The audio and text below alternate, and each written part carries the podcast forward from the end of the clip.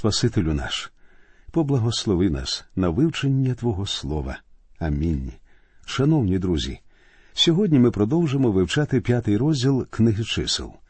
Я читаю вірші з п'ятого по сьомий, де розповідається про відшкодування збитків.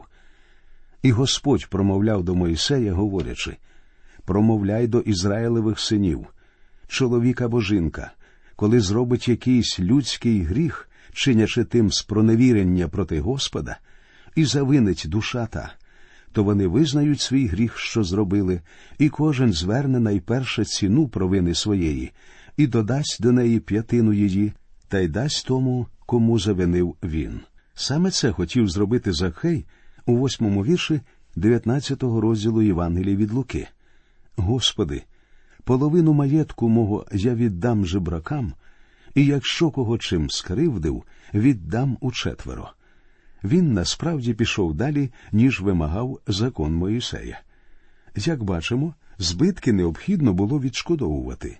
Каяття це не прості слова.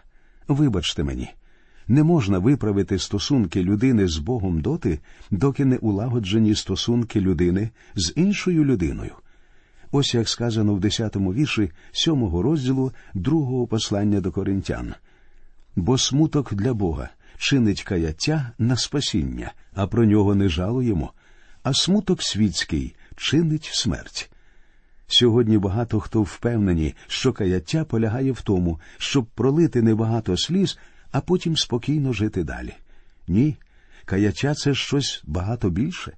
Необхідно улагодити стосунки зі скривдженим, відшкодувавши йому всі збитки. Так, ми повинні сповідати наші гріхи Богові, але ми повинні також пам'ятати, що сказав наш Господь у 23 і 24 віршах 5 розділу Євангелії від Матфія. Тому, коли принесеш ти до жертівника свого дара, та тут і згадаєш, що брат твій щось має на тебе, залиши отут дара свого перед жертівником, і піди, примирись перше з братом своїм, і тоді повертайся і принось свого дара. В світі існує думка, що каяття це лише вибачення і сльози.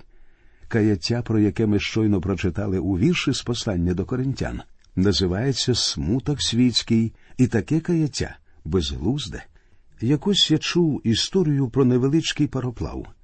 У цього пароплава був маленький паровий котел і великий гудок. Коли пароплав ішов нагору за течією і починав гудіти, то його негайно зносило течією вниз, тому що вся пара в нього йшла на гудок. Йти проти течії і гудіти цей пароплавчик не міг. Сьогодні багато людей дуже схожі на цей пароплав. Їхнє каяття схоже на його гудок. Вони лють рясні сльози, але від гріха не відвертаються і до Бога не навертаються, і не повертають нічого скривдженим. А тому ніякого руху вперед у їхньому християнському житті немає. Далі в цьому розділі книги чисел викладається закон про ревнощі. Читаємо з 11 по 15 вірші. І Господь промовляв до Моїсея, говорячи Промовляй до Ізраїлевих синів і скажи їм кожен чоловік, коли жінка його зрадить і спроневірить його, і буде хто злягатися з нею, і буде затаєне від очей її чоловіка, і буде заховане, і вона занечиститься, а свідка проти неї нема, і вона не буде схоплена, та на ньому перейде дух ревнощів, і він буде ревнивий за свою жінку, що вона занечищена. Або перейде на нього дух ревнощів, і він буде ревнивий за свою жінку, а вона не була занечищена, то приведе той чоловік свою жінку до священика і принесе за неї жертву її, десяту частину ефи ячної муки, оливи на неї виллі, і не дасть на неї ладану, бо це хлібна жертва ревнощів, жертва пригадувальна, що пригадує провину. Пропустимо кілька віршів і прочитаємо про іспит, якому необхідно було піддавати дружину, якщо у чоловіка залишалися сумніви. І поставить священик ту жінку перед лицем Господнім, і відкриє голову тієї жінки, і дасть на руки її хлібну жертву пригадувальну, це хлібна жертва ревнощів. А в руці священика буде гірка вода, що наводить прокляття, і закляне її священик та й скаже до жінки Якщо ніхто не лежав із тобою, і якщо ти не зрадила нечистим гріхом, живши з чоловіком своїм, очисться від гіркої води, що наводить прокляття. Далі розповідається про те, що дружина повинна випити цієї гіркої води, і якщо від цього лоно її опаде, а живіт опухне, то вона стане прокльоном у народі своєму. Якщо ж вона не опоганювалася, а була чиста, то її відпускали. Цей іспит піддавав жінку величезним психологічним навантаженням, особливо якщо вона була винна. А чому ж тоді такому іспитові не піддають чоловіка? Адже Біблія не застосовує подвійні стандарти. В даному випадку чоловік підозрював дружину. А чи міг чоловік бути винним у зраді? Звичайно, міг. Ми вже бачили в книзі Левит і ще раз прочитаємо про це в книзі повторення закону. Якщо чоловік або жінка були викриті в перелюбі, то обох побивали камінням. Так чому ж тут випробовують лише жінку? Тому що в даному випадку ми зустрічаємося із символічним зображенням Христа і церкви. Христа неможливо ні в чому запідозрити, а от церкву можна. Я знаю церкву дуже добре і запевняю вас, її є в чому підозрювати. Але ж тут сказано, що це жертва ревнощів. А чи може ревнувати Бог? Так може. Він сам говорить, що він Бог ревнитель, але це не низькі людські ревнощі, які провокує якийсь слух, це ревнощі великої любові. Коли я чую, як жінка з гордістю говорить, а мій чоловік мене ані трошки не ревнує, мені хочеться їй відповісти. Не варто про це всім розповідати. Якщо ваш чоловік вас не ревнує, виходить, він вас і не любить. Так що на вашому місці я б цим не вихвалявся. Якщо чоловік любить жінку, він її обов'язково ревнує. І те ж саме стосується жінки, яка любить свого чоловіка. Саме так ревнує Бог. Він любить нас і хоче нашої відповідної любові. Він ревнує нас. Він не хоче, щоб ми витрачали свій час і свою любов на цей світ. Отже, якщо іспит показував, що дружина невинна, її виправдовували. Цей закон, по суті справи, захищав дружину від ревнивого чоловіка і чудово діяв на користь жінці. Тут ми ще раз переконуємося, що Слово Боже дуже ясно висловлюється з приводу вірності шлюбній обітниці. У наш час ця обітниця все менше і менше сприймається всерйоз. Однак Бог призведе нас до відповіді, запевняю вас. Дуже багато проблем сьогодні починаються в родині. Люди всерйоз не сприймають шлюбну обітницю, і Бог не поблагословить народ, у якого панують такі звичаї. А зараз давайте перейдемо до читання шостого розділу книги чисел. Цей розділ присвячено обітниці Назарейства. У ньому також записане знамените триєдине благословення. Зараз ми з вами познайомимося з особливостями чудової обітниці Назарейства. Посвячення в Назореї було справою добровільною. Любий чоловік і будь-яка жінка могли посвятити себе в Назореї. Вони могли посвятити себе в Назореї на визначений час або ж на все життя. Бог не вимагав цього. Посвячення було суто добровільним. Але якщо хто небудь хотів наблизитися до Бога, то саме так він і робив.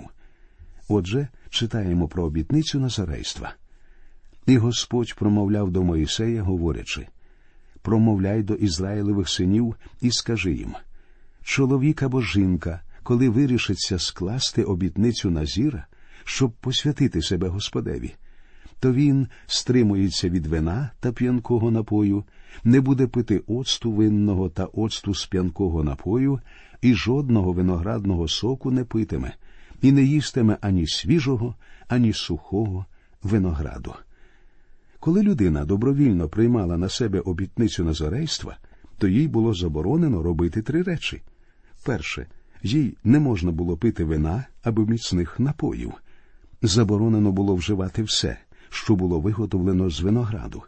Вино в писанні це символ земної радості, воно веселить серце. А що стосується Назарея, то він повинен був знаходити радість в Господі. Сьогодні дуже багато християн не можуть знайти радості в тому, що належить Богові, в Слові Божому, у спілкуванні з Христом. Вони знаходять радість тільки в мирському. Мені доводиться бувати на церковних урочистих обідах, і я знаю, що деякі з членів церкви ніколи б не прийшли на зібрання у будній день, якби не урочистий обід. Мені завжди стає шкода цих християн, що, як та бідна жінка, підбирають тільки крихти з Божого столу. Зрозумійте мене правильно, немає нічого поганого в цих обідах, але, на жаль, на них цим християнам дістаються тільки крихти.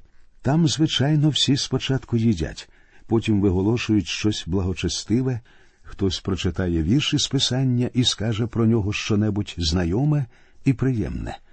А потім всі розійдуться, почуваючи, що одержали великий духовний заряд і задоволення. Але вони всі будуть жити так само, як жили раніше, і мені їх шкода. В чому ви знаходите радість, друзі мої? Це дуже особисте питання. Вам потрібні всі ці мирські збудники, щоб насолоджуватися світським життям? Ви одержуєте насолоду від вивчення Слова Божого? Вас захоплюють молитви або навпаки, вони надоїли вам? Як багато людей сьогодні щиро вірять, що чинять духовно і по-християнськи, тоді як вони зовсім не проповідують Христа світові. Насправді, вони лише включають світ у сферу своєї власної діяльності. Однак повернемося до книги чисел. Читаємо усі дні його посвячення на Назіра бритва не торкнеться голови його, аж до виповнення днів, що посвятить Господеві, він буде святий, мусить запустити волосся голови своєї. У 14-му вірші 11-го розділу першого послання до коринтян апостол Павло говорить чи ж природа сама вас не вчить, що коли чоловік запускає волосся, то безчестя для нього. Шкода, що у нас цей вірш не висить у громадських місцях. Я згоден з апостолом Павлом. Це безчестя для чоловіка. А виходить, Назорей, що відрощує довге волосся, готовий понести безчестя заради Христа. Його довге волосся свідчить, що він хоче розділити положення Христа, слова якого записані у сьомому вірші 21-го псалма. А я черв'як, а не чоловік, посміховище людське й погорда в народі. Далі Назорей не повинен був доторкатися до мертвого тіла.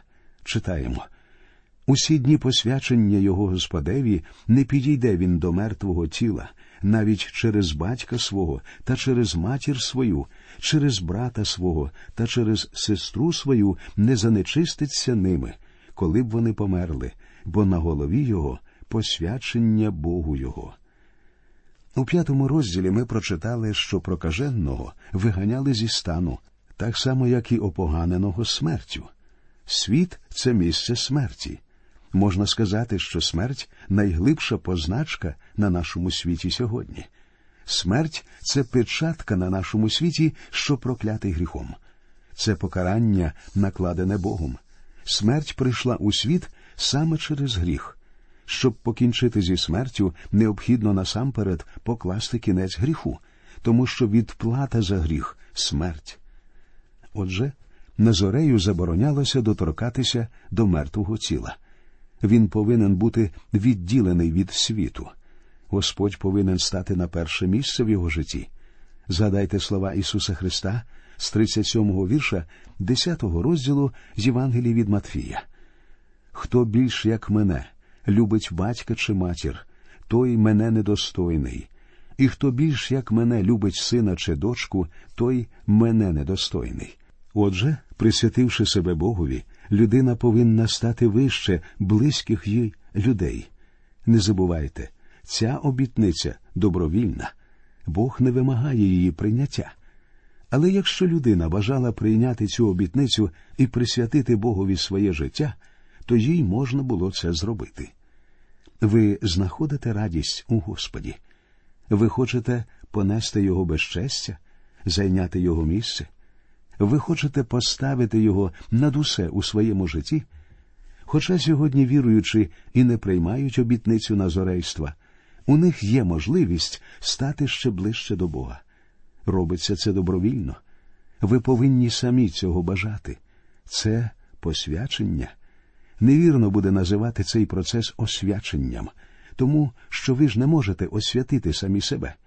Тільки Бог може освятити вас.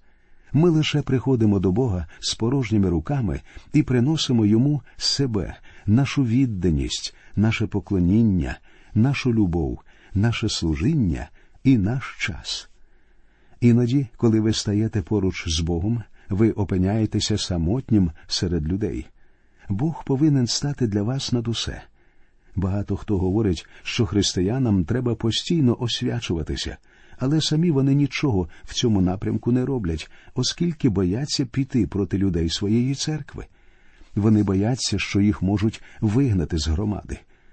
Однак я гадаю, що їхній вихід з громади насправді був би тільки на краще, тому що бувають такі громади, що зовсім не від Бога.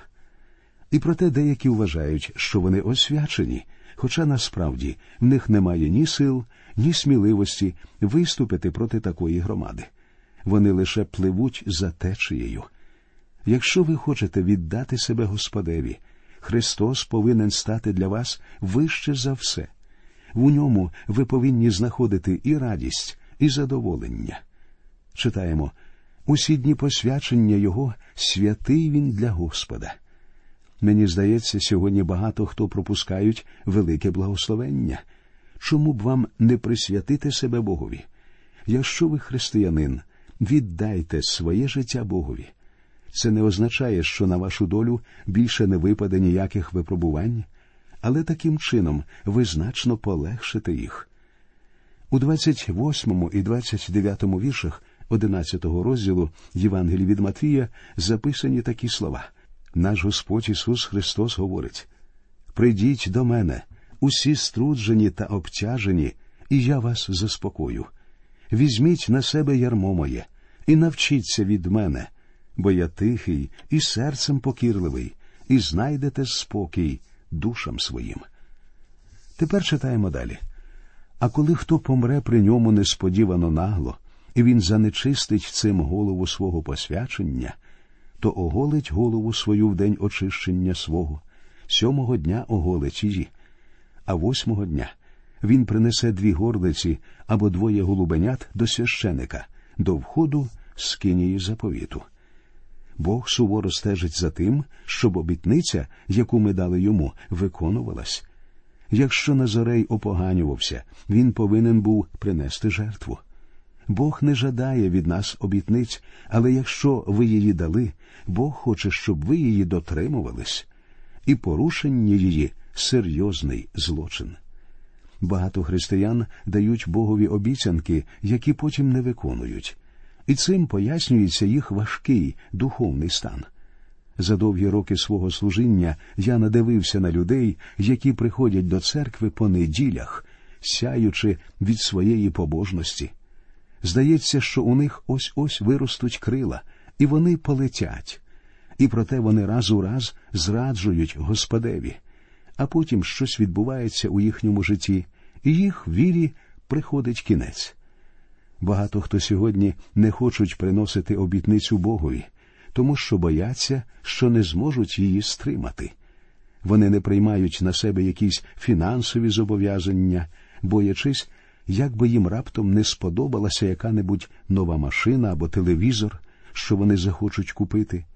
І це одна з причин, з яких багато віруючих сьогодні позбавлені благословення. Бог дуже докладно пояснює нам у цьому розділі, як скрупульозно ми повинні виконувати свої зобов'язання перед Ним. Ми не повинні щось обіцяти Богові, а потім робити навпаки. Якщо ж ми укладемо угоду з Богом і виконаємо її, то Він поблагословить нас. Бог дуже серйозно ставиться до нас, і ми повинні ставитися до нього не менш серйозно. Бог завжди буде благословляти нас, якщо ми будемо вірні йому і своїм обіцянкам. З цією думкою дозвольте вас залишити на сьогодні, друзі мої. Наш час в ефірі закінчується. До нових зустрічей. Нехай Господь вас рясно благословить.